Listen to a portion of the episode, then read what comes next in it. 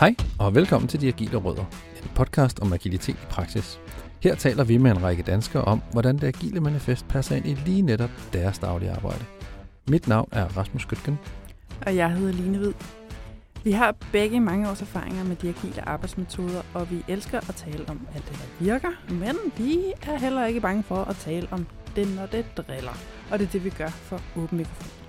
Vi har det også med at blive meget nørdet, når vi snakker, så hvis du er ny i den agile verden, så kan du få hjælp til alle farverne i ordbogen på deagilerødder.dk. Og skal vi i gang nu, Rasmus? Det skal vi.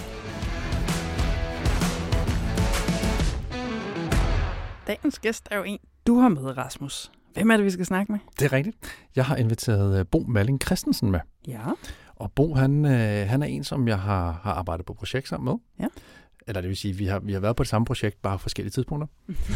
ja, præcis. Det sker. Det gør det nemlig. Og, øh, og via det, så har vi så fået fælles øh, LinkedIn connections. Mm. Og øh, der fandt jeg så Bo. Og så har jeg begyndt at følge ham, fordi han, han er faktisk ekstremt aktiv på LinkedIn. Øh, poster utrolig mange gode ting, netop om det agile, og om agile ja. arbejdsmetoder og processer, og, og alle sådan nogle ting, som faktisk er ret spændende at følge med i. Ja. Jeg opdagede ham også på den måde. Ja, Jamen præcis, ja. og, og, og det, det er jo fedt, at der er nogen, der er så aktive, og som ja. har lyst til at, at dele viden ja. med, med alle os andre. Ikke? Øhm, og så tænker jeg bare, at han må have en masse gode historier øh, fra det praktiske, altså fra dagligdagen. Han arbejder i dag som, som agil coach øh, hos Ørsted. Og øh, da jeg snakkede med ham i, i forinterviewet, så spurgte jeg sådan, hvad, hvad skal jeg præsentere dig som? Altså, fordi du, du er jo lidt som en, en agil svejserkniv, fordi du, du er jo lidt over det hele. Øhm, og han var egentlig ikke helt glad for det der agile coach. Ja. Øh, jamen, han, han synes måske ikke, det var verdens fedeste titel. Øh, men men det, det tænker jeg, det kan vi i hvert fald snakke lidt mere om, omkring. Ja. Hvad, hvad så? Hvor, ja. Hvorfor ikke? Og hvorfor lige? Der, der er jo rigtig mange, der kalder sig agil coach i dag, ikke? Det er jo... Jo, altså det er virkelig bare et begreb, man til synligheden kan smøre på hvem som helst. Altså, det, og, og jeg, jeg plejer at spørge ind, hvis jeg får tilbud altså, om en opgave, så plejer jeg sådan at spørge, er det på organisationsniveau eller teamniveau? Fordi det flyder lidt nogle gange. Nogle gange er det en, der virkelig sidder langt oppe i organisationen, og arbejder på det helt store linjer. Andre gange, så er det en, der er nede på teamniveau. Og jeg plejer at sige, at jeg arbejder på teamniveau. Jeg skal ikke op overhovedet på det der nej, nej, lige præcis. Lige præcis. Og igen, så er det, det er jo ikke en beskyttet til. Så, mm, altså, nej, alle lige kan præcis. Jo, alle kan jo kalde sig det, ikke? Kan, man, kan jo tage den her. præcis. Um, nej, så, så, og, så jeg tænkte, at han kunne i hvert fald være spændende for mand. Ja. Og øh, så havde jeg ham så lidt i det der i det forinterview, øh, og spurgte, om han ikke lige kunne bruge en, øh, bare lige to sekunder på at give en sætning om sig selv. Ja. Altså, hvordan han ville beskrive sig selv. Og der tænkte jeg bare, okay, når man får sådan et svar, så, så skal han have helt sikkert med. Fordi han skrev nemlig, at, øh, at han siger, jeg søger balancen mellem idealisme og pragmatisme. Åh, oh, det kan vi godt lide, ja. Ja, se, den, den lyder jo spændende. Ja, det er Den er vi simpelthen fint. nødt til at dykke ned i og ja. få lidt mere at vide omkring, hvad, hvad mener han med det, og hvordan gør han det? Ja. Altså, hvad er det, hvad er det han, øh, han gør rent praktisk i dagligdagen for det? Ja, interessant. Altså, nu noget, jeg afslører, er jo faktisk lige først, da du havde foreslået Bo, så vidste jeg ikke, hvem han var. Men så opdagede jeg, at for nylig var blevet LinkedIn-venner med ham. Og okay. det var også netop, fordi du siger, at han er så aktiv. Og ja. det, jeg havde spottet hos ham, det var så netop også, det var måske meget det prag, altså pragmatiske. Øh, nogle af hans øh, indlæg om, hvad han så i praksis gør, for ligesom at få tingene til at fungere. Præcis. Mm. Og så han, han er jo utrolig legesyg med det agile. Han, det var under for, mm, forinterviewet, der viste han mig lidt omkring, hvordan er det egentlig, han strukturerer det. Han er ekstremt struktureret. Super fedt. uh, og man kan godt se, at hans tilgang til det, det var meget undersøgende, meget uh, altså, i dybdegående ting. Mm. Sætter sig ned og prøver det også mange ting på sig selv, så. inden han ligesom tager det med videre til sin ja. team, så dem, som han coacher. Så meget lejende og meget uh, søgende omkring ja. tingene. Eksperimenterende. Ja, eksperimenterende, ja. ja, lige præcis. Lige ja. præcis. Så, uh, så det, bliver, det bliver rigtig godt.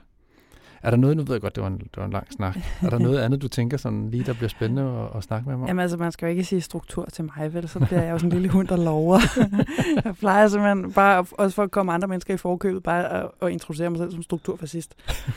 og det har du jo også fået at føle, Rasmus, utrolig ja. mange gange med alle mine lister. Og øh, jeg, jeg har lige lavet en liste, Rasmus, fordi nu synes jeg, jeg er med mest overblikket. Så det synes jeg jo lyder utrolig interessant. Jeg er ikke lige så god til at lave Altså, hvad der på mig lyder som sådan mere datadrevne undersøgelser og sådan noget. Mm. Det er ikke der, mit gen ligger. Jeg kan bare enormt godt lide at strukturere ting. Ja. Så det, men jeg, det var enormt spændt på, om, om, om vi, vi er tosset på samme måde, Bo og jeg, eller bare er tosset på hver vores strukturfascistiske måde. Jeg tror lidt, det er en blanding af det hele et eller andet sted. Ikke? Nej, hvor hyggeligt. ja, det bliver så godt. Det bliver så godt. Skal jeg hen, Bo? Jeg, jeg får pokker. Ja, jeg skynder mig.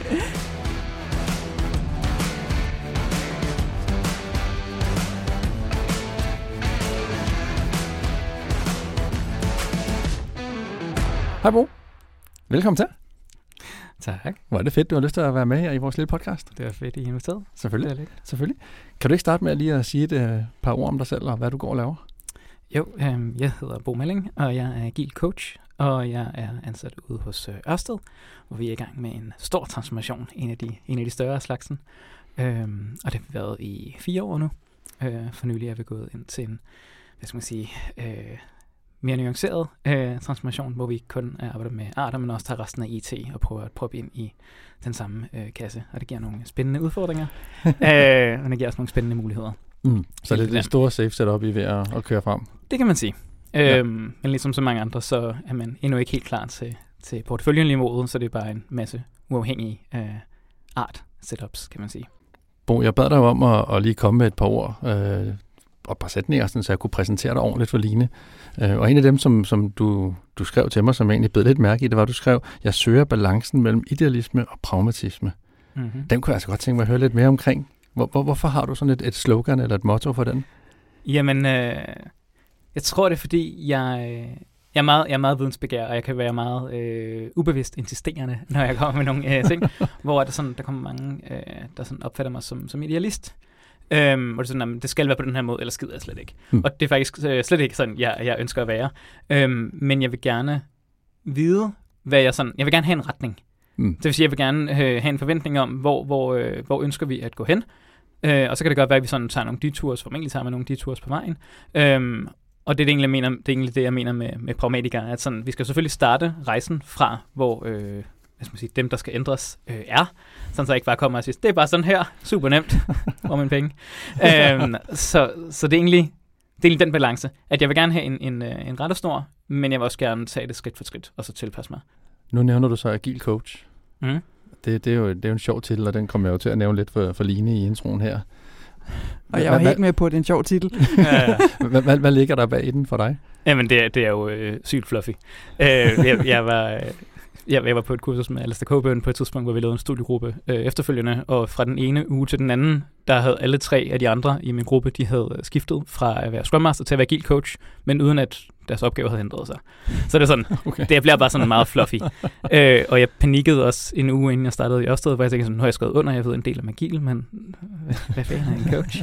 øhm, hvor jeg egentlig sådan undersøgte meget, hvad, hvad betyder en coach for mig, og jeg er også på et, på et øh, kursus nu og sådan noget. Og jeg tror egentlig, jeg sådan, jeg vil se det som, som jeg arbejder på fire forskellige måder, kan man sige. Okay. Øh, måske med en bonusmåde. Hvor den, hvor den første er sådan øh, træning, øh, hvor jeg sådan egentlig er ude og, og undervise. Og jeg er sådan set ikke øh, fan af den, hvad skal man sige, traditionelle en til mange undervisning. Jeg synes, det er rigtig, rigtig svært at, øhm, at målrette det. Mm. Mm. Øh, så bliver det bare sådan lidt ligegyldigt for alle, i stedet for godt for nogen. øhm, så man kan sige, det er mere, hvis jeg for eksempel øh, fornemmer en, øh, en misforståelse, eller hvis at jeg skal introducere en ny ceremoni, så plejer jeg lige at bruge en til 15 minutter på at lige sørge for, hvorfor øh, er tydeligt, og, og hvordan også er tydeligt. Mm. Mm. Øh, og det har jeg for nylig gjort med for eksempel MVP-begrebet, som er også øh, næsten lige så øh, fluffy, som, øh, eller i hvert fald misbrugt som, som agile coach. Øhm, det er den første. Mm. Nummer to er mere sådan noget mentoring, hvor at man kan sige, jeg ser meget en mentor som en, der er længere ned ad samme vej som, som en selv. Øhm, og der kommer jeg rigtig meget ud og fortæller, øh, giver inspiration til, til folk, forskellige folk, om hvad de kan gøre i en helt konkret kontekst.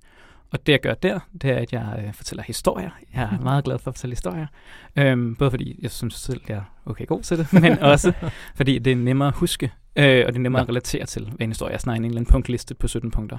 Mm. Øhm, hvor det, det, så kommer jeg med nogle historier om, hvordan jeg har gjort det tidligere, og kommer som regel med to-tre forskellige forslag. Øhm, fordi så får de også mulighed for at lige kunne vælge, hvad for en synes de egentlig passer bedst ind i deres kontekst, og hvad for en resonerer mest med dem, og så kan de også føle noget ejerskab over det. Ja. Den tredje Ja. er sådan noget øh, facilitering, som rigtig mange jo nok kender, øh, hvor at hvis jeg vurderer, at, øh, at dem, der sidder i rummet, ved mere om konteksten, og sådan samlet set kan komme frem til et bedre resultat end mig, så giver det ikke mening, at jeg kommer og prøver at belære dem om et eller andet udefra. Øh, så for eksempel har jeg for nylig øh, haft øh, alle P-ordene i den art, jeg hjælper, øh, i en kontekst, hvor de havde 20 forskellige øh, udfordringer, som de rigtig gerne vil løse. Og jeg kunne godt komme med noget inspiration selvfølgelig, men det var mere at sige, at det egentlig er, der kender konteksten. Øh, så jeg kan sætte rammerne for, at vi får lavet en god dialog, øh, og Mm. vi sådan kommer frem til nogle actions. Og det sidste er så ikke overraskende, øh, coaching, øh, hvad skal man sige, som jeg rigtig meget bruger til der var det her med empowering questions og powerful questions, øhm, hvor jeg rigtig meget bruger det til at få åbnet folks øh, sind. Så hvis de for eksempel siger, nej, det der, det kan jeg ikke. Jeg kan ikke øh, teste, jeg er jo udvikler. Eller hvis de siger, øh, hvis skal man sige, øh, alle mulige andre ting, som, som, som egentlig holder dem tilbage, øh, eller bliver sure på nogle andre, fordi sådan, nu er han også bare idiot. Og sådan, nej, han er ikke idiot. Det kan godt være, du synes, han opfører sig som idiot, men der er en god hensigt bag det, og sådan, hvad kunne den gode hensigt være? Hvor vi sådan prøver at åbne deres, deres sind for, at der er ikke nogen, der går på arbejde og og prøver at ødelægge det for alle andre, så skal det i hvert fald fyres, ja. kan man sige. øhm, så det er sådan de fire stances, plejer man at kalde det, hvor jeg sådan mm. egentlig bruger dem efter behov i coaching. Og så er der selvfølgelig bonus til, at, at øh, i modsætning til hvis man er et, et team og laver et produkt, så er det jo meget relationsbaseret det her. Øh, jeg kan ikke bare skifte rundt fra den ene til den anden og så bare øh, give noget mentoring eller noget træning, hvis de ikke føler, at vi har en eller anden øh, tillids øh, på en relation, så at sige. Og det betyder ikke, at jeg render rundt og drikker en masse kaffe, det gør jeg også. Men, men ikke kun at rende rundt og drikke kaffe. Øh, det er jo mere, at vi sådan er ude og finde ud af, hvad er det for nogle udfordringer, jeg har, og det betyder også, at jeg kan finde på at øh, komme ud og, og besøge dem øh, sådan, og følge op på nogle tidligere ting, hvordan går det, og mm. jeg synes selv, jeg er blevet øh, forholdsvis skabt til, hvis at, øh, jeg egentlig bare deltager på et stand-up, øh, en 7 minutter på et stand-up, så kan jeg som regel spotte top 4 ting, der, der er galt, fordi det er som om, at de der dysfunktioner og hvad skal man sige, spændinger og sådan noget, det bobler op øh, ja. der. Ja, så hvis de sådan ikke ved, hvad de sådan skal, skal dykke ned i, men gerne vil blive bedre, så er det sådan et godt sted at starte, øh, ja. hvor man lige kan få en screening af det. Så det er sådan, det vil jeg lave også som, som coach, men jeg var lige så blank på det, som, som jeg tror resten af verden var. Øh, men, efter, men, også, efter, også efter jeg havde øh, skrevet under. ja, men lige præcis, og det er jo også, som, som vi også kort snakker om lige det er jo ikke en beskyttet titel, så der er jo rigtig nej, mange nej, nej. derude, der kalder sig agile coach, det som du siger, jeg tror, der for mange ser det som en, en eller anden form for karrierevej. Ikke? Du bliver mm. Scrum Master, og så bliver du agil coach, og så kan det være, at du bliver RT, hvis du er rigtig ja, ja. heldig. Ikke? Jamen, det er den eneste vej frem med titler, åbenbart. Ja, ja, lige præcis. Jeg har faktisk en lidt anden teori, og det, ja. jeg har skrevet om det på, på LinkedIn på et tidspunkt, og opfordret folk faktisk at komme med nogle bud. Fordi jeg synes, der mangler en anden titel end den der skide Scrum Master-titel, pardon my French. Men altså, det er jo smart, når vi kører Scrum. Så når man har den der mere coachende teamleder-ish rolle, så er man jo Scrum Master. Men hvad hvis du har et agilt team, som har den der rolle, og du har den der rolle, men de kører måske Kanban eller noget andet? Hvad er man så? Mm. Ja. Fordi hvis man kalder sig agil projektleder, så er der nogen, der slår en oven i hovedet. Nej, nej, nej, det er projektleder. Nej, det har slet ikke noget at gøre med det agile.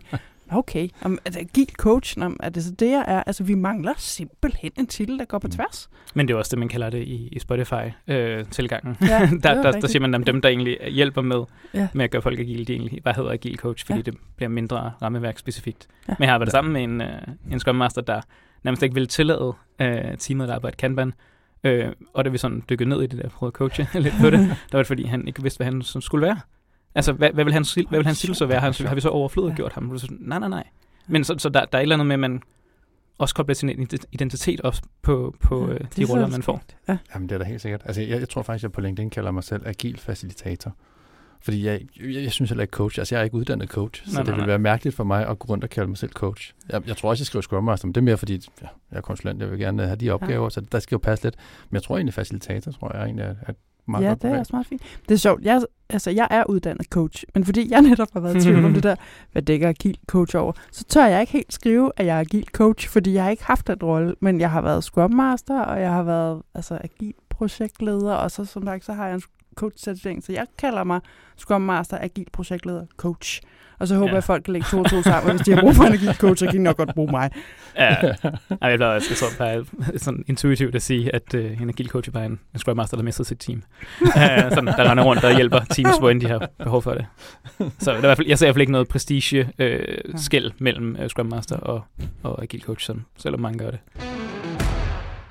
Bo, vi snakkede jo tidligere i vores lille, lille forinterview omkring uh, T-shape profiles. Mm-hmm. Og det har jeg siddet sådan og tænkt meget længe over efterfølgende, og det er faktisk meget sjovt, jeg var på en workshop efterfølgende, hvor vi netop snakker omkring de her T-shape profiles. Kunne jeg godt tænke mig at høre dit syn på dem, øhm, og hvordan du egentlig får, får brugt dem, hvis du overhovedet bruger dem i, mm. i hverdagen? Jamen det, det gør jeg det også egentlig der. Hvad man sige, det virker som om alle vil, alle vil have det, men der er ikke rigtig ja. nogen, der lige ved, hvad det kommer frem til. Jeg hørte også et, et tidligere afsnit, hvor I også kom ind på, at det var måske noget, man skulle blive bedre til, så det passer måske meget fint, ja, som en eller anden Ja, og der er nemlig mange holdninger og mange måder at, ligesom at tolke de her på. Ja. Øh, så det kunne være meget sjovt lige at, som sagt, høre dit Ja, det? så man kan sige, den, den måde, jeg... øh, For det første skældner jeg mellem øh, fullstack teams og, og T-shape profiles. Hvor fullstack teams definerer jeg som, øh, hvad skal man sige, at teamet samlet set har alle de øh, evner, der skal til, og kompetencer og alt muligt andet, der skal til for at løse alt i deres backlog, eller kan lære det, så Mm. at sige. Hvor T-shaped, det er den her, øh, det er jo den meget intuitive, godt lide, intuitiv øh, tilgang, at man siger, at det er, at du egentlig er, øh, hvad skal man sige, grundlæggende øh, god i rigtig, rigtig mange områder, men også har en dybdegående forståelse eller dybdegående evne inden for et eller andet bestemt område. Og modsætningen er jo så øh, E-shaped, Mm. hvor du kun har, hvad skal man sige, den lodrette streg, hvor du bare er virkelig, virkelig god øh, inden for noget, men ikke rigtig kan andet. Så der er du specialist, så at sige. Så det, det er egentlig forskellen. Og jeg plejer at øh, rammesætte det i forhold til ens rolle, eller hvad skal man sige, ikke nødvendigvis rolle, når vi lige snakker om roller, men, men, øh, men hvad skal man sige, hvad man egentlig skal, skal udrette. Så jeg plejer egentlig at lave min egen øh, T-profil på, øh, på Agile Coach, hvor jeg siger sådan, jeg ved øh, en del om, øh, om Agile, det er nok det, jeg er stærkest på, men jeg ved jo også en øh, grundlæggende del om, øh, om en masse andre områder. Facilitering, coaching, undervisning, lean, Mm. ledelse, alt det der. Øhm, og kan man sige, at det er jo så der, hvor man kan sige, at der, der er nogle folk, der har en forventning om, at jeg egentlig øh, lever op til de her ting, og kan, kan byde ind på forskellige områder, og det er rigtig, rigtig fint. Men derudover, så har jeg også så, hvad skal man sige, noget, noget kendskab til øh, både psykologi og matematik og hvad skal man sige, øh, adfærdsdesign er jeg også blevet rigtig, rigtig glad for. Og det er jo sådan nogle områder, hvor jeg sådan kan adskille mig på som agil coach. Det vil sige, jeg har formået Mm. at bruge dem i min rolle som agil coach, men jeg har, det er ikke noget, der sådan forventes af mig. Men, men ser du dig så selv som en T-shape profile? Jamen, det er nemlig det, der, der bliver lidt sjovt, øh, fordi det er jo ikke et T. Nej. Øh, det er en eller anden form for øh, hængekloster, eller et eller andet. øh, og det er der sådan forvirrer lidt, fordi altså, jeg, ved, jeg ved i hvert fald minimum omkring alle de andre områder end agilitet, men jeg ved også mere end det. Mm. Øh, der er bare ikke nogen form, der hedder det. Nej, jeg, nej. Jeg, vi kan lægge en tegning op efterfølgende. Jeg har, jeg har tegningen. Okay. øhm, men der kan så også være nogle ting, øh, hvad skal man sige, som, jeg, som jeg er i stand til, men som jeg ikke øh, egentlig hvad skal man sige, formår at, at få ind i øh, den agile øh, coachrolle, i hvert fald ikke endnu. Mm. Øh, så sådan, jeg ved rigtig meget om film, jeg ved rigtig meget om musik. Det er ikke lykkedes endnu, måske snart, at, øh, at, få, at få noget ind der. Hvor jeg siger sådan, det vil jeg så ikke kalde en del af min T-profil. Nej. Det vil sige, det er egentlig på den måde. Og det her, det her T-profil kan jo både øhm, kobles på en person, men det kan også kobles på et team, og det kan også kobles på en art. Det vil sige, kan personen lave hjælpe med andet, end det de sådan egentlig er ekspert på, øh, og kan, øh, kan teamet hjælpe med andet, end det de er ekspert på. Og det er jo egentlig det, vi gerne vil have i det skalerede i hvert fald, at vi ikke bare har en masse øh, siloer, enten Mm. mm. i teamsen eller i arten. Så det, det er helt klart en, en, øh, en stærk ting. Ja. Øhm, og der er så bare en masse, masse misforståelser omkring det her. Det synes jeg jo er, er rigtig spændende. Øhm, for eksempel det her med, at man siger sådan, vil du ikke have gode folk? Vi ikke have dygtige folk? Sådan, jo, jo, jo, vi vil gerne have dygtige folk. Særligt hvis de sådan bliver ved med at lære. Mm. Øh, ikke nogen, der sådan er selverklærede eksperter, men nogen, der sådan egentlig bliver ved med at lære. Og det er ikke, fordi vi ikke vil have dygtige folk. Vi vil bare øh, vi vil gerne skelne mellem eksperter og specialister. Jeg ved godt, det er næsten synonymer, men jeg plejer at bruge dem som, som øh, nuanceforskel i form af, at eksperten ved rigtig mange ting, hvor at øh, er rigtig godt, men, men specialisten ved øh, én ting rigtig godt, og ikke rigtig noget andet. Så det er mere, at vi vil undgå at have nogen, der kun ved én ting. Mm. Jeg sad som sagt i den, her workshop, og vi sad og snakkede omkring de her øh, T-shape-profiler. Um, og jeg tror, folk havde svært ved at forstå begrebet, som også du kom ind på, at sige, jamen, skal jeg kun kunne den ene del? Altså, fordi jeg vil jo rigtig meget gerne over i den her. Jeg kan også noget om tester, jeg kan også noget om, og jeg kan også noget om, betyder det, at det må jeg så ikke arbejde med? Mm. De, de sætter det meget strengt op. Ja, og jeg har nemlig også øh, set mange sige, så er det P-shaped, og så er det E-shaped, hvor man lægger E'et ned, og så er det alt muligt andet, hvor jeg siger sådan, det er jo det er symptombehandling, for at de ikke har forstået, hvad, hvad konceptet egentlig er. Fordi det er det der med, som jeg siger, det bliver en eller anden mærkelig figur, mm. øh, hvor at vi skal ikke hen nødvendigvis, hvor det bliver box-shaped. Det skal ikke være sådan, så at jeg er lige god til alting i hele verden. Og det er også det, som folk nogle gange lidt frygter. Skal jeg så bare kun alting lige godt? Hvor jeg siger sådan, nej, det er meget, meget sjældent, at vi faktisk ender i en situation, hvor det er nødvendigt, at alle i teamet er eksperter inden for et bestemt område. Mm. Det kan godt være sådan, at vi har behov for to-tre eksperter, så vi ikke har en flaskehals på en, og så måske to-tre stykker, der supporterer, altså et eller andet, sådan, så vi kan hjælpe hinanden.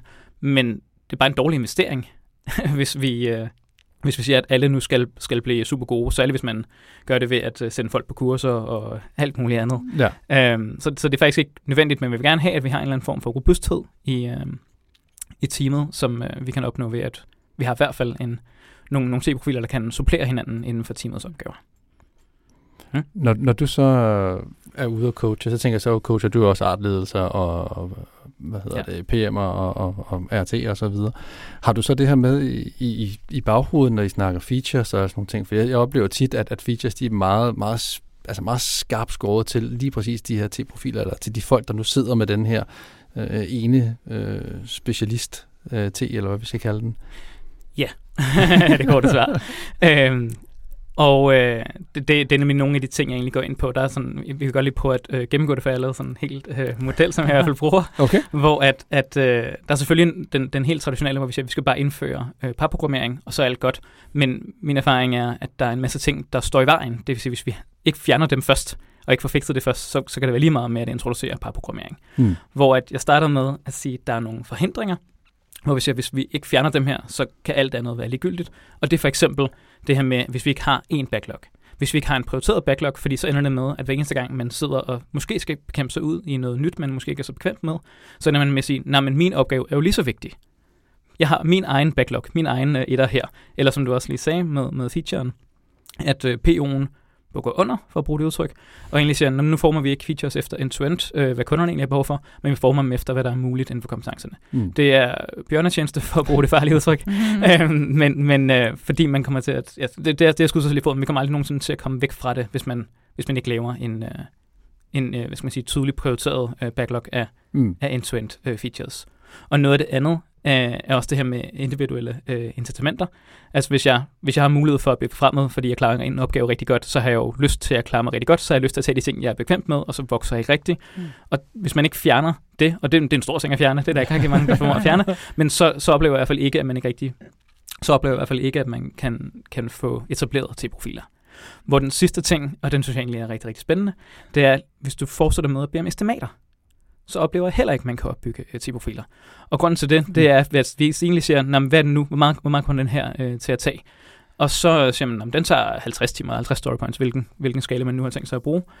Um, og det betyder bare, at jeg har formentlig overvejet, overvejet det, når man sidder til planlægningen, og det siger, hvor, hvor stor er den her? Jamen, det kommer man på, hvem der laver den. Ja. Hvis det er mm. Bjørn, så tager den tre story points, eller så er den syv.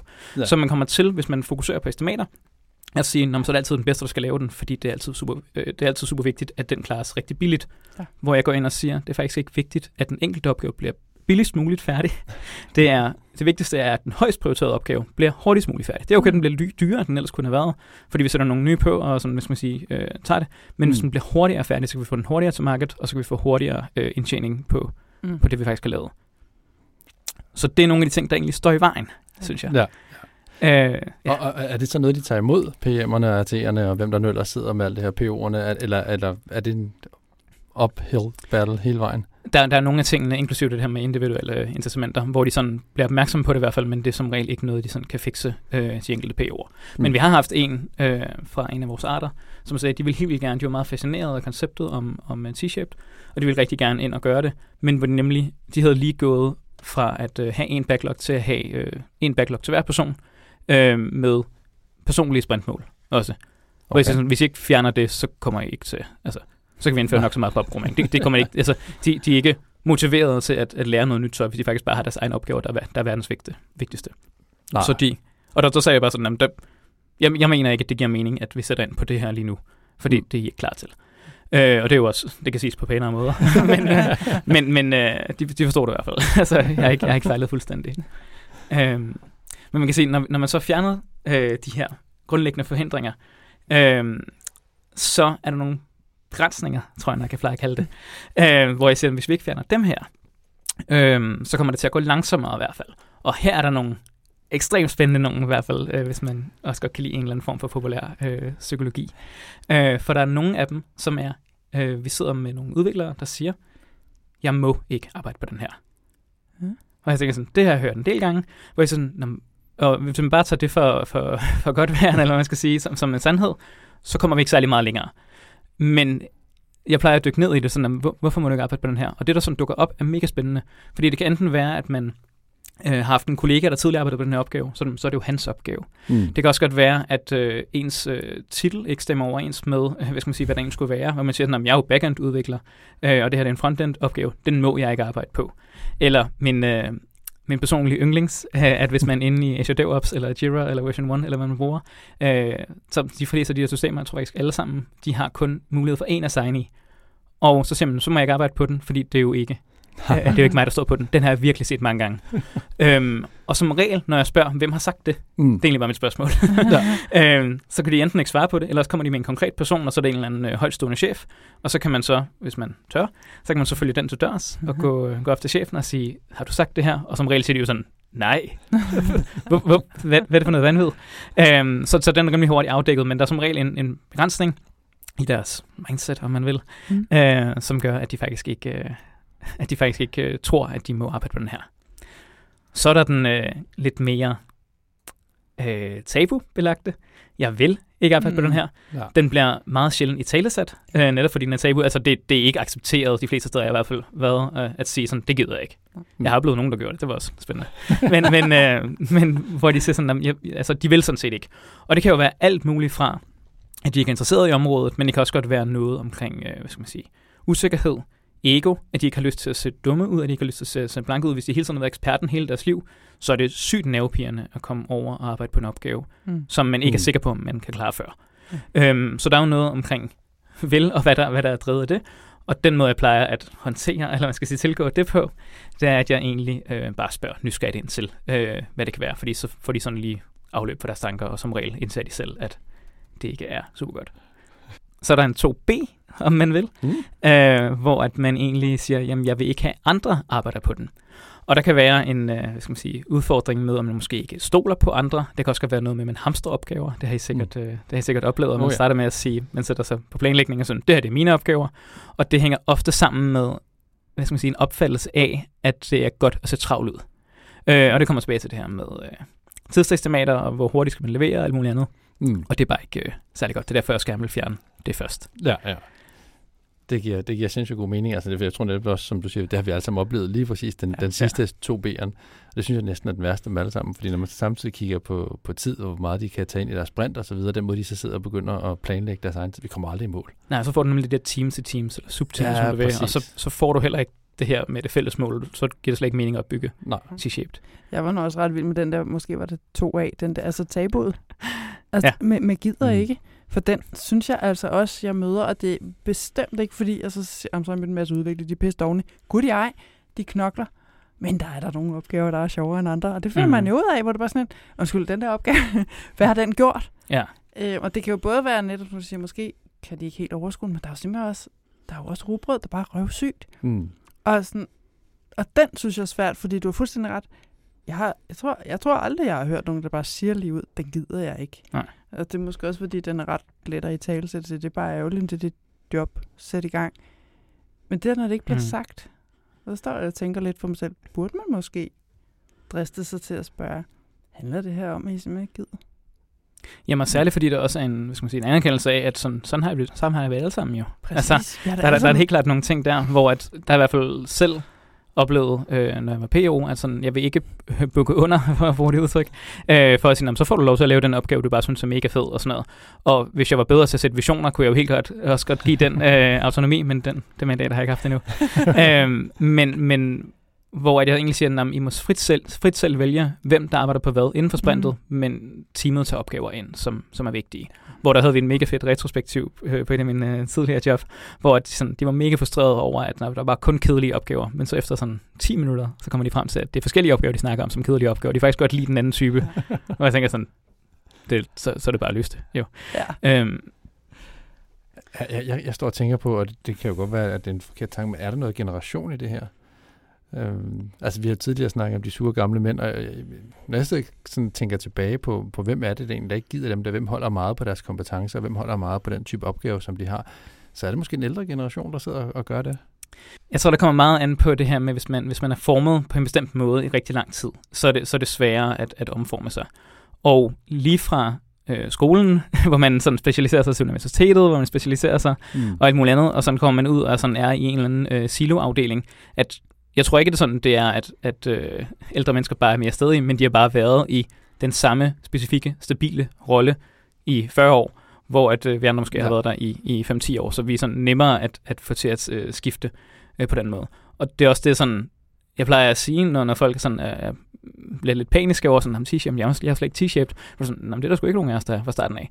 Men, men ved at sådan, vi tager nogle opgaver ud for vores øh, komfortzone og, og prøver at udvide vores horisont lidt, så kan vi blive det. Og sådan, det er ikke så farligt, vi skal bare sørge for, at det heller ikke er farligt. Som, mm. som Scrum Master kan vi gå ind og sætte rammerne for, at de kan få lov til at, at vokse, uden at der nødvendigvis kommer en øh, chef og siger, at du brugte øh, to timer mere, end jeg skulle, end jeg havde sagt til chefen, eller øh, du har fejlet, og det er gået fuldstændig galt. Øhm. Men kan der også være et eller andet det der for konkretiseret de der T-shapes mere? Fordi det er sådan noget, når jeg har hørt om det, så sådan, Nå, det forstår jeg godt, og sådan, teoretisk giver det super god mening. Men hvis jeg sådan prøver at vende mig om mod virkeligheden, kan jeg godt blive sådan lidt, okay, now what? Mm. Altså, og, og nu det du sagde med, at måske er det ikke så meget te, måske kommer, hænger der sådan et julepynt det er et juletræ. på, eller eller andet, ikke? Altså, og også du sagde noget med det der, at vi skal virkelig væk fra i'et, og jeg fik den tanke, at det er måske der, vi skal starte og sige, jamen, det er egentlig det, der er det vigtige, det er, at du ikke er et i, og, og hvilket bogstav eller træ du så bliver, det er fuldstændig ligegyldigt. Mm. Øhm, jeg synes også, det var interessant, at du sagde nogle ting med at også måske folde det meget bredt ud. Altså du kigger på dig selv og sådan, hvad har jeg måske også sådan private interesser? At man, altså får det konkretiseret med, sådan, hvad er det, altså kommer med eksempler på, hvad, hvad vil det sige? Jamen, altså, det betyder for eksempel, du er ikke kun øh, altså bare backender, men måske endda backender inden for nogle meget specifikke teknologier.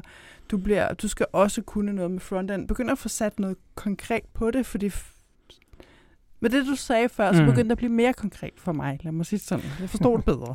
Ja, og, og det er også det her, at i profilerne var jo gode engang de var, de var gode dengang med, ja. med terrorisme og hvad skal man sige, industrialiseringen, hvor man egentlig siger, nu, der, verden er så stabil, altså statisk, alt er godt, øh, så forudsigeligt. Vi kan planlægge tre år frem. Det er også derfra, det kommer alt det her med, at vi kan estimere ned på teamniveau, og det er også, hvor vi sådan kan optimere ved at sige, at vi skal bare have en, en til backend ressource. Øhm, det er bare ikke tilfældet længere. Mm. Øh, teknologien har udviklet sig, vi, øh, hvad hedder det, behovene er blevet mere komplekse, øh, konkurrensbilledet er meget, meget komplekst også, og det er jo der, hvor hele det agile også får sin ret. Hvor hvis du, øh, en, af mine, en af mine kollegaer sagde det rigtig, rigtig fint, vi havde en øh, PE-planning, hvor et, et team øh, havde øh, nedbrudt alle deres features til stories og til task, og så havde de fordelt dem ud, og så havde de estimeret dem i minutter, tror jeg faktisk det var. Det var sådan rimelig, rimelig slemt de næste tre måneder, hvor hans, hans meget øh, spot-on, øh, hvad skal man sige, øh, kommentar ikke var, øh, det må I ikke, det er ikke agilt, men siger, hvis det der fungerer for jer, hvis den her plan holder, så har I ikke brug for agil. Og det er jo, det er jo egentlig det, hvor sådan, at, at det agile er jo ikke øh, guldløsningen til alt muligt. Der er bare nogle industrier, hvor at, øh, det er mere dynamisk og komplekst og alt muligt andet. Hvor der giver det bare ikke mening at tage den på den der industrialiseringstilgang. Øh, ja. Hvis vi, hvis vi prøver at dreje tilbage til, til Scrum Masterens rolle i alle de her T-shape-profiler, og, og som du snakker også om, at sætte rammerne for teamsene, så de kan præstere. Hvad, hvad kan man gøre som Scrum Master? Fordi jeg tænker, hvis vi står i et team og har brug for en, en, øh, en ny ressource, så går vi jo typisk til en eller anden linjeleder og siger, at vi skal bruge en, der har forstand på backend. Så går linjelederen ud og slår et stillingsopslag op, og der kører en eller anden proces, og så kommer der en backend-profil ind. Hvordan, hvordan tilsikrer vi, at vi får en, en lidt bredere profil, eller en T-shape profil, eller hvad vi skal kalde det, girlande-profil? ja, jeg vil godt lide julescenerne, det er godt. øhm, Øh, jeg, jeg kan lige tage den øh, en, omvej, så skal jeg nok øh, Super, ja, ja, endelig. Øh, vi ved om de der to øh, begrænsninger. der var, øh, hvad hedder det, nummer, nummer et var den her, jeg må ikke, og to A og to B, jeg vil ikke, eller jeg vil ikke have andre gøre det. Og den tredje er nemlig den nemmeste at løse. Øh, og det er, jeg kan ikke. Altså, super, det kan vi godt løse. Øh, og det, det er noget, vi sådan kan opbygge nogle kompetencer, og hvis, man sige, hvis der ikke er nogen øh, hårde deadlines, så har vi også mulighed for at, at lære. Og så kan det godt være, at man siger, så er det jo længere tid, men bare det, at man som, som leder går ind og siger, jeg investerer i dig. Jeg synes, du har potentiale. Jeg ved godt, du ikke kan det lige nu, men jeg går ind og investerer i dig. Det giver altså også noget selvtillid til, at de faktisk gerne vil prøve det. Mm. Så, nu er vi nået til, når man har fjernet alle de der forhindringer og alle begrænsningerne, så kan man bare gå amok. Og der er så tre dele igen. Ej, det er en dejlig model. øh, hvor det første er jo egentlig, hvordan får vi identificeret, hvad for nogle områder vi egentlig øh, sådan mangler evner mm. på. Og der kan man lave sådan en market of skills, jeg ved ikke, om I kender det, men man må sådan præsentere, øh, hvad for noget kan jeg, hvad for noget søger jeg, og hvad for noget mangler vi som team. For det skal man få mm. spottet, mm. om, der er nogle, om der er nogle mangler i hele teamet. Hvis, ingen, hvis I koder Java, er der ikke nogen, der kan lave Java, eller ikke nogen, der kan teste det, måske, måske mere relevant. øhm, så, øh, så, hvad hedder det, så giver det mening at få spottet den. Det næste er så, hvordan får vi opbygget en kompetence, som ingen teamet har.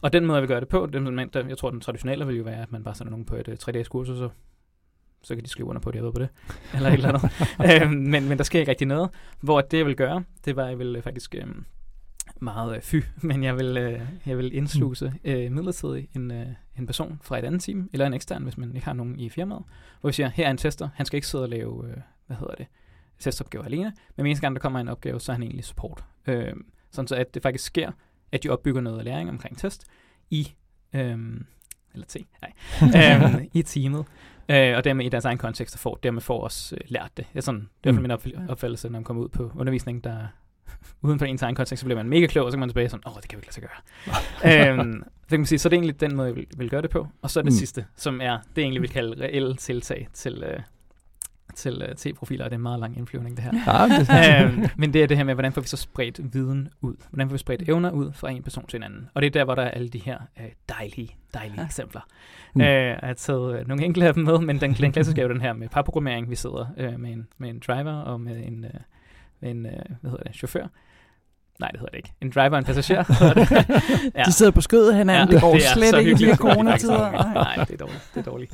øhm, men øh, der, der er den, så den lidt mindre ekstreme, eller den mere ekstreme, der er mob programming, hvis man vil, men der, der er den mindre ekstreme med pair work, hvor man i hvert fald starter øh, sammen, og så lige laver touch base et par gange.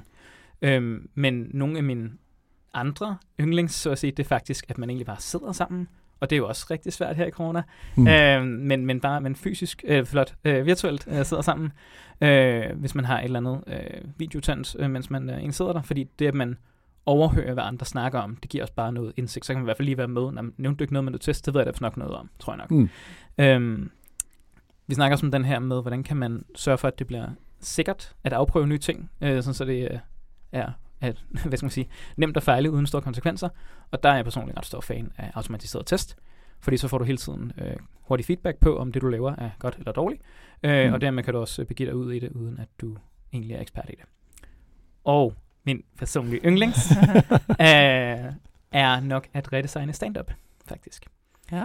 Okay. Øh, og det er fordi, jeg synes, stand-up også øh, lidt ligesom e-profiler, er formet, i hvert fald traditionelle måder at køre stand på. Jeg ved godt, de har ændret det i scrum Men det her med de tre spørgsmål, mm. det bliver meget personspecifikt. Mm. Og jeg vil hellere gøre det opgavespecifikt. Så det, jeg rent mm. lavpraktisk gør, det er at sådan sørge for, at PO'en i hvert fald har været meget skarp i prioriteringen. Øh, men så fordi jeg gerne vil undgå, at teamet bare glemmer prioriteringen lige snart sprintet går i gang. Det er som om, det sker hver eneste gang. Øh, altså, så, så går jeg ind og spørger dem øh, på dag to, hvis jeg er Scrum Master, øh, kan vi være færdige med den her øverst prioriterede opgave i slutningen af ugen? Eller i morgen. Eller hvad end jeg sådan tænker er ambitiøst, men ikke urealistisk. Mm. Og det, der, der sker det fedeste, fordi de, øh, de ender med at sige sådan, nej, nej, nej, hvad, hvad sker der, hvad du vil, mand, hvad sker der? det, det, vi, vi har det hele sprintet. Og sådan, ja, men altså, det kunne være federe, hvis vi får den, altså, hvis vi ikke kommer den der hockeystavs-effekt, mm. øh, som også kører under corona. men men, øh, men vi, vi egentlig kommer ind og faktisk får leveret tingene løbende, og sådan har fokus på det. Og det er som om, at lige sådan at de også lige bliver mindet om det her med, at det ikke gør den billigst muligt, men det gør den, den øverste hurtigst muligt færdig så ændrer deres mindset sig til at de sådan bare tænker, hvad kan jeg så gøre? Jamen, jeg kan måske bare sidde med og lige give noget input, og sådan, jeg kan skrive den her test, og sådan, jeg kan en kaffe, eller sådan helt andet. altså alt, hvad der skal til. Og det er bare ret fedt, fordi så endelig med den her øh, oplevelse af, at de faktisk øh, også arbejder som et team. Øhm, men det betyder også, at i stedet for, at øh, vi enten går over tid, eller vi ender med, at det går alt for meget i detaljer, eller går ikke nok i detaljer, og sådan egentlig bare, at, øh, hvis man siger, ikke for ikke få ud af den der timebox, så ved at jeg bruger tilstrækkelig meget tid på den øverste prioriterede opgave, inklusiv hvem skal arbejde på det her bagefter. Vi kan stadig godt tage, tage hvad hedder det, meet afters. Mm. Men med at bruge så ikke lang tid på den, og hvilke udfordringer der er, og alt muligt andet, så når vi måske ned til nummer to, og måske ned til nummer tre, men så er der ikke flere folk tilbage. Øh, og så er der måske en, der sidder sådan, men jeg arbejder på nummer syv, hvad med mig? Og sådan, ja, det kan du så tænke over. øh, så kan du lige, og sådan, man kan gøre det igen, øh, søder og, og dømmer. Men, men det er mere sådan, hvis du, hvis du gang på gang øh, ikke hjælper resten af teamet, så er der altså et eller andet øh, galt. Men det betyder bare også bare, at når det der kvarter så er gået, så har vi ikke fået øh, nået fem ud af syv tilfældige personer. Vi har faktisk fået nået de tre vigtigste opgaver. Mm. mm. Og så er resten ligegyldig. Men oplever du så også altid, at altså, alle ligesom kan træde til at hjælpe? Altså, så er vi jo tilbage til det der med, med T-profilerne, ikke? Præcis. Tænker, og, og, og det er nemlig det ja. der med at opbygge, hvor at, der er det igen det her med at få udfordret antagelsen om, at det at, at have mange opgaver og være travl er en, er en god ting, ja. hvor jeg egentlig siger, at hvis du, hvis du, altså ham der, der arbejder på nummer syv prioritet, mm. som lige så hænger ham ud, øhm, ima- imaginær, øh, men, men så det er faktisk bedre at givet ud øh, som en langtidsinvestering, at du faktisk sidder med og lytter med. Altså det, det kan godt være, at du ikke har noget som helst at med, synes du, men det er faktisk bedre, at du sidder og lytter med på, hvad de andre snakker om, og sidder og kigger dem over skuldrene, faktisk, faktisk kan lave et eller andet næste gang. Mm. For så kan det være, at selvom du ikke er ekspert i den næste gang, så kan det være, at du kan tage de simpleste opgaver, og det er jo også det, det behøver ikke at være en binær ting, om du kan noget eller ej. Øh, jeg vil altid sige, hvis der er en ekspert på en, øh, på en bestemt opgave, eller en bestemt opgavetype, så vil jeg sige, at jeg vil aldrig nogensinde sende opgaver direkte til ham. Det, det øger Mm. bare øh, mængden af specialisering i, i Teams, fordi så er det kun ham, der kan det. Hvor jeg siger, hvis er det altid bare en, der ved mindre om det, øh, til at løse den. Og igen, hvis der er deadlines og alt muligt andet, så er det måske en udfordring, så man skal ikke have så mange deadlines. det er en helt anden snak. Øhm, men hvor der i hvert fald er en mulighed for, at øh, så kan enten den der mindre erfarne person løse det, eller så kan han gå med over til øh, eksperten, og så løser de det sammen, for så kan han løse det næste gang. Mm. Risikerer man så ikke også, for det vil være mit spørgsmål nummer to, om altså, at der er mange, der sidder og triller tommelfinger, fordi der er også nogle gange, hvor du sidder, altså, så er der bare en opgave, hvor jamen, der skal ligesom løses i, altså, vi kan ikke begynde på det der, for det der er lavet. Altså, der er ligesom en kæde i det. Der kan man vel ikke bare sætte en time over hvad til, eller hvad? Jamen, til at sidde og observere, og så ligesom vente på, om nu er der noget, jeg kan bidrage med. Og der kommer det mere an på, hvordan du har, du har skåret opgaverne, tænker jeg. Okay. Øh, for sådan også, hvad- hvorvidt du bruger definition ready. Altså hvis du, hvis du går i gang med en opgave, og du bliver blokeret efter 5 minutter, eller hvis du siger, at det her er egentlig den vigtigste, men de syv andre skal også laves, før den giver værdi, mm. så, er der en eller anden, så er der noget med skæringen af opgaverne, og det var også det, vi snakkede mm. om Mm. i starten, med hvis din feature er så skåret efter, hvad folk kan, og ikke hvad der giver værdi, Mm. så, så er der et optimeringspunkt der, i hvert fald. Øhm, men det er ikke nemt øh, på Mm. nogen måde, men jeg synes i hvert fald, jeg, sådan, jeg er begyndt at få lidt mere forståelse for, hvorfor det er svært. Og nu kan det godt være, at jeg lægger ordene i munden på dig, så må du endelig rette mig, godt hvis, der, hvis der er. Øh, men, men, men tilbage til det spørgsmål, jeg stillede for, for lidt siden, Mhm. omkring øh, med hensyn til det med, hvis vi skal have nye folk ind i teamet. Jeg kan rigtig godt lide den tilgang, du, du sagde, og som jeg forstod det i hvert fald, det var at sige, jamen i stedet for, at vi bare rejser et flag til vores øh, mellemleder og siger, nu har vi brug for en ny backend-udvikler, eller vi har brug for en ny tester, eller hvad det nu end skal være. Giv mig nye ressourcer. Ja, ja præcis. Men så måske lige gå ud og låner en i et andet team. De kommer ind og ser, jamen kan vi, kan vi opgradere vores, øh, vores evner og vores skills til ligesom at kunne håndtere det selv, i stedet for bare at tilføje flere ressourcer hele tiden, fordi så er vi jo tilbage i de her storming-norming-faser, som hele tiden, hvor teamet hele tiden bliver, bliver rusket rundt. Så jeg kan egentlig godt lide tilgang om at, at, at låne ressourcer, måske bare lige et par dage, en, en uge, hvad ved jeg, øh, i stedet for. Ja, om, om du så siger, at om, om, om man så skifter team, fordi det er fy, og det må man ikke. Mm. Eller, om, eller, eller om du bare siger, om så, så er han bare så lader vi som om, han er på ferie. Andet team, altså hvordan du håndterer det lavpraktisk, det, det er ikke... øh, Nej, det er nej, nej, præcis. Øhm, så det, det er fint, tænker Ja, jeg. ja jamen, jamen, det er jeg helt enig med. Den, den, den, er i hvert fald, den tager jeg i hvert fald med mig, fordi jeg synes tit, vi møder den der med, at vi har brug for flere ressourcer. Nej, vi har måske brug for nogle, nogle kompetenceopgraderinger i stedet. Nå, Bo, du ved jo udmærket godt, at vi er glade for det agile manifest Mhm. mm-hmm. her i huset. Jeg kan rette. Ja, det er godt. Og vi plejer at spørge vores gæster, er der en af de der fire sætninger, som vækker særlig genklang hos dig, som du særlig godt kan lide, og som passer til dit arbejde? Ja, det er der. Hvad for en? øh, og det er ikke engang en af de fire, fordi jeg, jeg havde Åh. faktisk samme øh, tilgang som Anne-Katrine for Ja, nogle gange siden med ja, ja, ja. over. For jeg synes, det bliver meget ekstremt øh, nogle gange, som det bliver den ene eller den anden, og, og mange undskyldningerne, jeg så i hvert fald i starten, af hvorfor at øh, det agile ikke, ikke gav mening, var det her med, at vi er en højreguleret øh, øh, hvad hedder det, industri, så vi skal have en dokumentation, ergo kan vi slet ikke bruge det agile. Mm. Hvor jeg tænker sådan, der, der er noget omkring nuancerne af balancen, som, som er ret vigtig. Øhm, men så for at være, hvad skal man sige, øh, ikke være en efteraber af Anna øh, så kiggede jeg lige på det agile manifest, og det gør jeg ret ofte, men jeg kiggede lige med, med henblik på, hvad jeg synes egentlig er, er det Ja. vigtigste.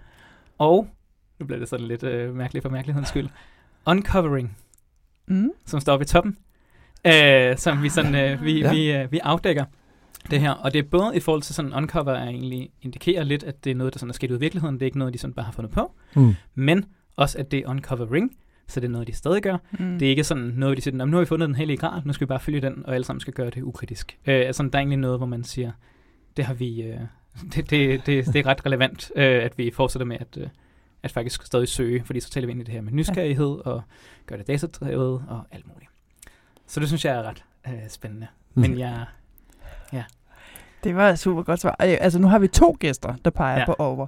Over. Det er svært at sige. Ja.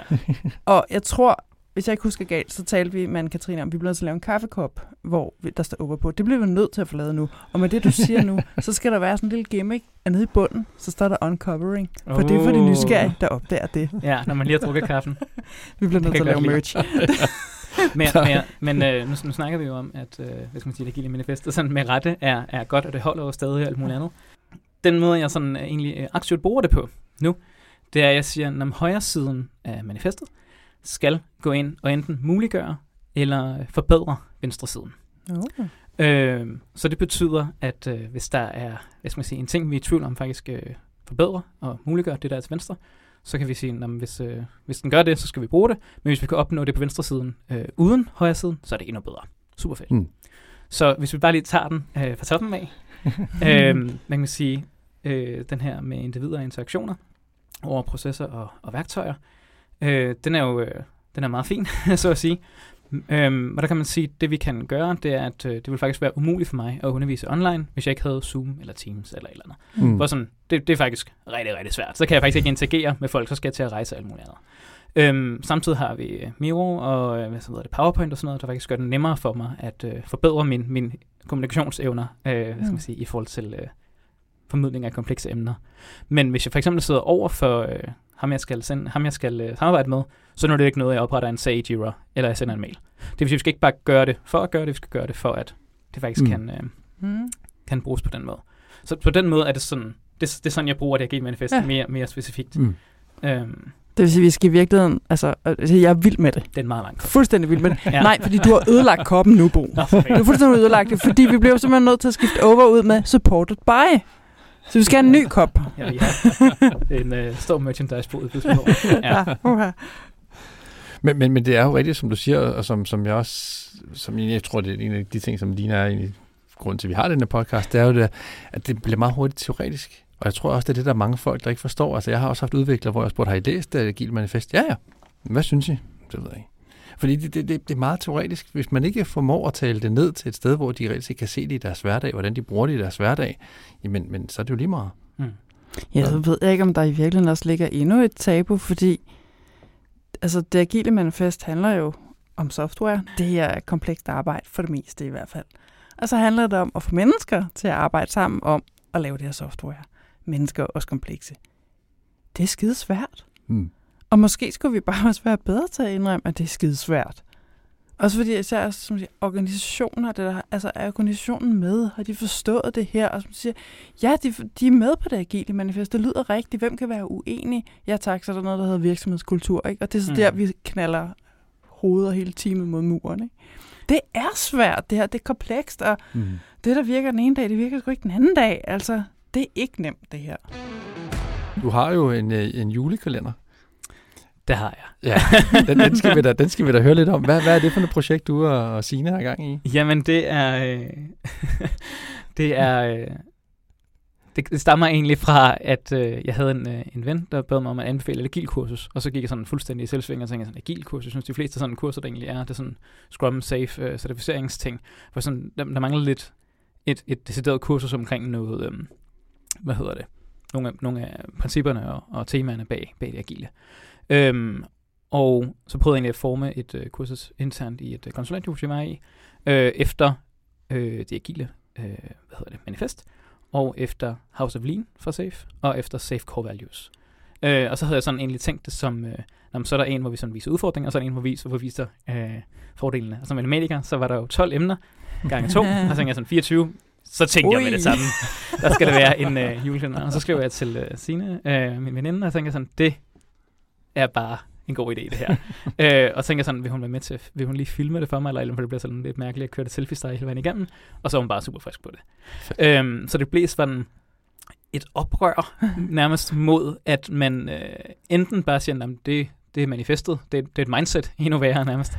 Øh, og så, siger, "Nå, så er den klaret, så er den givet forvirret. øh, hvor "Nej, det er lidt fluffy.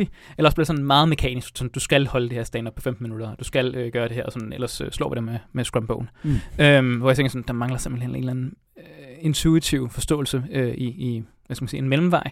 Og så har jeg bare altid været øh, ret glad for jul. Så jeg tænkte, jeg vil gerne give mig øh, selv en udfordring, der man skal manus og, og sige, når du står for alt, øh, hvad skal man sige, det, det er mere praktiske. Øhm, og hvor jeg sådan tænkte, at vi bruger juleeksempler, og så må vi ikke bruge fagtermer. Så jeg må ikke, jeg må ikke komme og sige, øh, jamen det her det er story points, eller det her er relativ estimering, eller det her det er retrospektiv, eller sådan noget. Hvor vi siger sådan, at her er en udfordring, vi skal finde nogle eksempler, som, hvad skal man sige, folk kender, og der er noget genkendelighed over det, der er noget hygge over det, Mm. øh, der er noget, noget læring over det, og så er det egentlig bare mig, der som øh, sur gammel mand faktisk, øh, sidder og brokker mig over, hvorfor at alle de der juletraditioner øh, ikke rigtig er agile. Og senere er det så også siger sådan, nej, men går man ikke, og det er sådan, nej, det gør man ikke. øhm, så det er egentlig samlet set blevet til en øh, julekalender, agile tiders jul, og så dejligt ordspil. øhm, men øh, Det er desværre ikke mig, der fundet på det. Signe får, Signe får al æren. øhm, men øh, som egentlig er 25 afsnit, meget engelsk, men, men øh, samlet set 40 minutter. Og øh, jeg, synes, jeg, jeg er selv øh, ret tilfreds med det, for det giver en eller anden form for forståelse for, hvorfor, at, øh, hvorfor at det er relevant. Ja. Og det kommer jo sådan, vi kommer både ind på, øh, hvad skal man sige, pakkelej og ønskelister og kalenderlys og konfekt og julemandens værksted og mandelgaver. Det er byttegaver og øh, sådan, det her en øh, julehjerteskabelon. Øh, hvor julehjerteskabelonen er en pangdang for det her med kodestandarder og hvad skal man sige, julemandens værksted er det her med spild, for der er rigtig meget spild på hans værksted. øh, og det med at bytte julegaver, det er noget med at give feedback, for hvis du bliver med at bare bytte julegaverne, så får personen jo aldrig sådan forstået, at de faktisk, du faktisk gerne vil have en anden gave. Så sådan, det er egentlig det, hvor vi sådan tager nogle af dem. Jeg tror, en af mine yndlings er, øh, er kalenderlyset, hvor vi refererer den til Yesterday's Weather. øhm, men det er sådan, at vi, vi holder ikke fast i de mere traditionelle øh, hvad skal man sige, begreber, sådan om det her det er stand-up, og det her det er retro og sådan noget, øh, men mere sådan noget som, som pull og Pogayoke, øh, hvis I kender det. Øh, Nej. Det, det er, uh, det er mega fedt. Afsnit, afsnit 21, tror jeg nok. Øh, det er, at du bygger en proces, efter den ikke øh, kan fejle, eller, eller efter det er meget, meget svært at fejle. Mm. Så nogle af eksemplerne kan være, du kan faktisk ikke, øh, jeg ved ikke, hvad så faktisk, mm. det ved jeg godt det her, men du kan ikke, du kan jo ikke starte en mikroovn, øh, mikrobølgeovn, uden lågen er lukket. Så, mm. så den er egentlig ret farlig, men den bliver bare super ufarlig, fordi mm. der er mm. noget der. Og en, kan man sige, det er så en, hvor man overhovedet ikke kan. Øh, der er også det her med, at du kan ikke stikke et, øh, et øh, træ, hvad hedder det, træstik ned i en tor. Ja. Øh, man sådan, der, der får man heller ikke op. I stedet for at belære folk om det, så bare, som bare designer sig ud af det. Men også øh, det her med, at hvis du ikke har sel, øh, selen på i bilen, så bipper den øh, sygt irriterende. Så der kan du godt, men så er det med insisterende. Ja. øhm, hvor sådan, hvis jeg i stedet for at komme med manualer og alt muligt, hvor vi siger, nu skal du bare lade være med det her, og skrive under på, du har forstået det, og sådan noget, så bare designe det efter det. Mm. Øh, så det er sådan en af begreberne, vi har med, hvor vi siger, det mener vi beskriver building quality øh, ret godt. Øh, rigtig godt, faktisk. Mm-hmm. Men det er ikke en af de sådan traditionelle begreber. Så mm. der er mm. sådan en masse om opportunity cost og pull og alt muligt. Mm. Øh, og det var sjovt at lave. Og vi, øh, det kan helt klart anbefales at se. ja, tak. og vi, øh, vi kører lidt en, en øh, recap, eller man skal sige i år, hvor jeg sådan går lidt mere øh, nørdet til værkst, hvor jeg så tager emnerne og sådan beskriver lidt mere øh, fagligt, øh, hvad det er. Og så kommer der også nogle nye afsnit øh, en sæson 2, om man vil. så hvis man ikke allerede følger jer, så skal man gøre det. Er det det, jeg hører? Det vil jeg anbefale. Ja. Øh, det, det, jeg synes, vi hygger os i hvert fald. Det tror jeg er det bedste, vi kan sige. vi skal nok sørge for at linke til det i show notes, så vores lyttere kan finde jer. og komme i julestemning. Ja. Bestemt. Jamen, det er det her med sådan, gøre det til noget sjovt. Ja. Øh, gøre det til noget, hvor man sådan lige eksperimenterer lidt selv og sådan noget. Og det behøver sgu ikke være så fedt skedeligt, det hele. Bo, hvis man vil, vil finde dig på de sociale medier eller på LinkedIn, hvordan øh, gør man så nemmest det? Jamen, øh, det er faktisk ret simpelt. Det er bare at gå ind på LinkedIn, og så er der skrive Bo Malling Christensen øh, med CH. Den er, den er super simpel. det, det tror jeg til at finde ud af. Ja. Det er det. Ellers så ligger vi til show notes. Præcis. Tusind tak, fordi du har lyst til at være med. Det var fedt. Det var en tak for Det var, det var Bo, vi havde på besøg. Det må man nok sige. Hvad tænker du? Jeg tror, jeg tænker det, jeg synes, du ofte siger sådan helt blæst bagover, og det er sådan ret meget den øh, fornemmelse, jeg har. Jeg synes, jeg sagde mange interessante ting, jeg rigtig godt lide. Det fik jeg også sagt, tror jeg nok, at øh, i hvert fald mens båndet rullede, at det er, at man, han fik konkretiseret T-shape mm. profiles mm. mere for mig. Ja. Øhm, simpelthen fordi han altså både kom med nogle eksempler, men også det her, som han sagde det der med, at det er ikke i profilerne. Og måske mm. er det sådan mere det her juletræ, vi skal ud i. Øh, og noget af det, jeg måske faktisk godt ville have spurgt ham lidt om, og talt med ham om, det var øh, noget granulering af vores af en faglig profil. Fordi det tror jeg, at der, jeg har også nogle gange banket hovedet lidt mod de der T-shaped profiles, og svært ved at se det netop blive konkret. Mm. Det er sådan, hvad vil det egentlig sige? Og der synes jeg, at med de eksempler, han kom, at fik han for mig i hvert fald åbnet mine øjne for, at det måske handler også måske noget om granulering, og gå ind og sige, jamen, du har måske en stor kompetence, men inden for den er der også noget. Og så har man måske nogle kompetencer uden for den store kompetence, som man igen kan granulere. Det kan også deles op i noget. Og han gik jo faktisk helt ud, hvor han sagde, at måske skulle man også kigge på ens private liv. Der har man måske også noget. Mm. Jamen helt enig, og, og alle de der ting, det er jo med til at, at spille hinanden gode. Altså hvis jeg ved, hvordan du er, hvad du prioriterer, hvad du har Mhm. af, af, præferencer, og ja, alle sådan nogle ting, det kan jo være med til, at, at vores samarbejde bliver bedre. Så jeg er helt enig. Mm-hmm. Det var også en øjenåbner lidt for mig. Øhm, ja, og ligesom du siger lige præcis, de bløde værdier, de, øh, det, det tror jeg så også, det er vigtigt at få dem med. Ja, altså fordi det er, jo, det er jo min påstand, og måske også lidt min kæphest, ikke? at de der bløde værdier er altså vigtige for alle. Og vi bør alle sammen have en eller anden form for ekspertviden omkring bløde værdier. Hmm. Det skal vi have, og det skal være en del af det der forbistrede te. Ja. Hvad enten man bryder sig om det eller ej. Jeg er helt enig, helt enig. Han nævnte jo også det med, med, med netop omkring teams. Jamen, hvad er det, vi skal gøre, hvis det er, at vi mangler en eller anden form for kompetence i teamet? Øhm, jeg er vild med ideen om at gå ud og låne en ja. øh, fra, et andet, fra et andet team. Og det kan være sprint, det kan være en uge, det kan være mindre ting, men det prøver mm. at sige, at vi mangler noget testkompetence.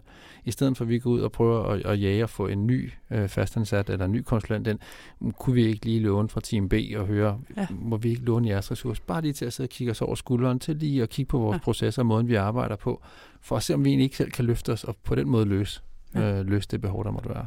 Ja, jeg kan ikke lade være med at tænke, at noget af det, der måske også kan følge med der, det er, at man som ikke andet måske også bliver klogere på, hvad er det egentlig, vi har brug for.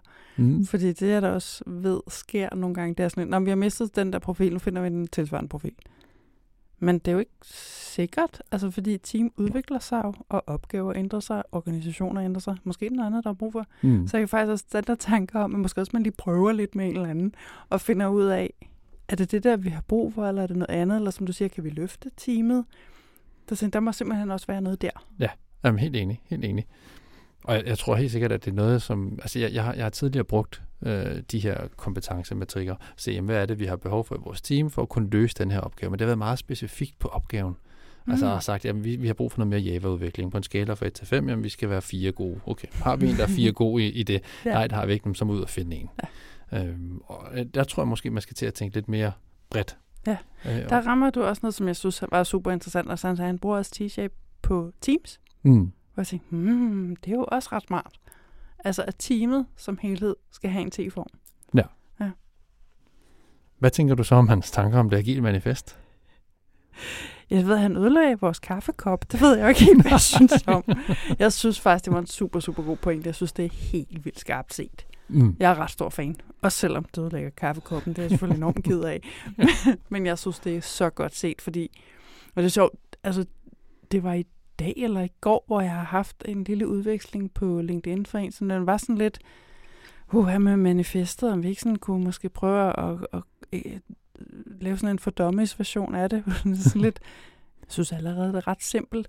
Men ja. det er så fordi, der åbenbart sker det i oversættelsen nogle gange. Det bliver den der, når det jo, vi laver det jo ene frem for det andet. Mm.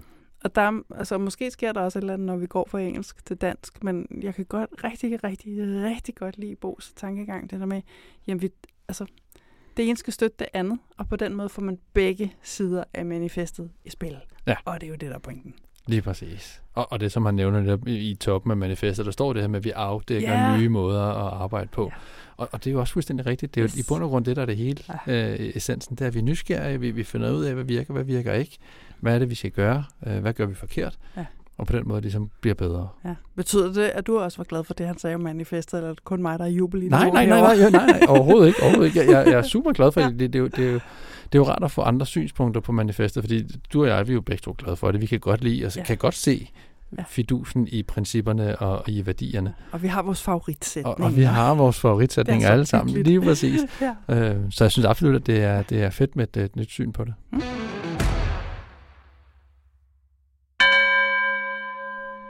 Og kære lytter, inden I lige stikker af, hvis det er det, I gør nu, på det her tidspunkt, hvor podcasten er slut, så har vi lige en ekstra øh, meddelelse, som vi godt lige vil dele med jer. Line, hvad, hvad er det, der skal ske? Jamen, der skal ske noget rigtig, rigtig sjovt, synes vi selv, den 14. december. Øh, og det her, øh, den her episode er gået ud 7. december, så hvis du nået at høre den inden 14. december, og du ikke har lagt nogen skarpe planer for tirsdag mellem 14.30 og 17, så synes vi, at du skal kigge forbi Pilestræde i København. Hvad sker der der? Ja, hvad sker der ja, der? hvad er det, der sker? Vi er simpelthen blevet inviteret til øh, et samarbejde omkring julearrangement hos bureauet Know It. Mm-hmm. Og Know It har lovet, de vil stå for lokaler, de vil stå for gløk og julegodter. Og så kommer vi med underholdning, som simpelthen er en liveoptagelse. Ja. Ikke, for, ikke fordi vi sender live, det kommer ikke til at ske, men vi kommer til at have et publikum på. Ja. Og vi håber jo, at der kommer rigtig mange. Eller i hvert fald nok til, at vi kan høre folk klappe og grine og huje, eller hvad der nu skal ske i baggrunden, når vi så har snakken med vores gæst. Helt enig, helt enig. Og jeg har en personlig målsætning. Syv deltagere, så er vi kørende. ja, ja. Så skynd jer. Øh, øh, vi vil faktisk også forsøge at bryde vores koncept en lille smule, så vi inviterer til noget kommentarer og spørgsmål. Så, så du kan komme med og være med i de agile rødder, selvom du måske ikke er blevet inviteret som gæst. Så jeg synes, du skal kigge forbi. Det Vi har- bliver rigtig godt. Ja, og det er fantastisk, at det er gratis. Ja. Man skal bare tilmelde sig, og det er jo så simpelthen, så de stakkels mennesker i It, det ved, hvor meget gløk de skal brygge. så øh, vi linker til den tilmelding i vores show notes. Du kan også finde den på, på vores LinkedIn-side. Men øh, kig i show notes, tilmeld dig og kig forbi Pilestræde 14. december 14.30 til 17. Vi glæder os til at se jer alle sammen. Det gør vi.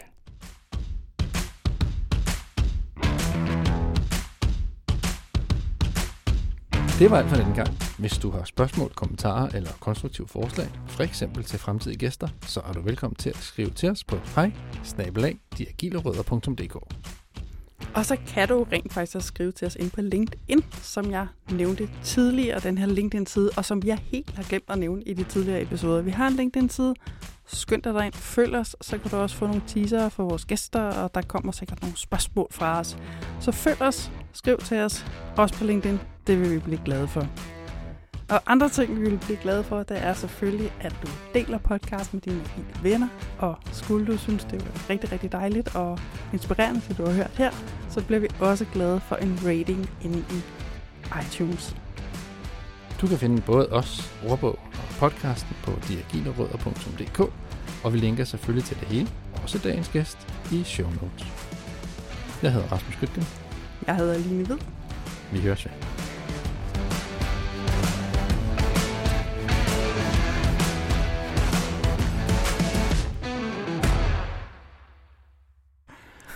Meget sjovt.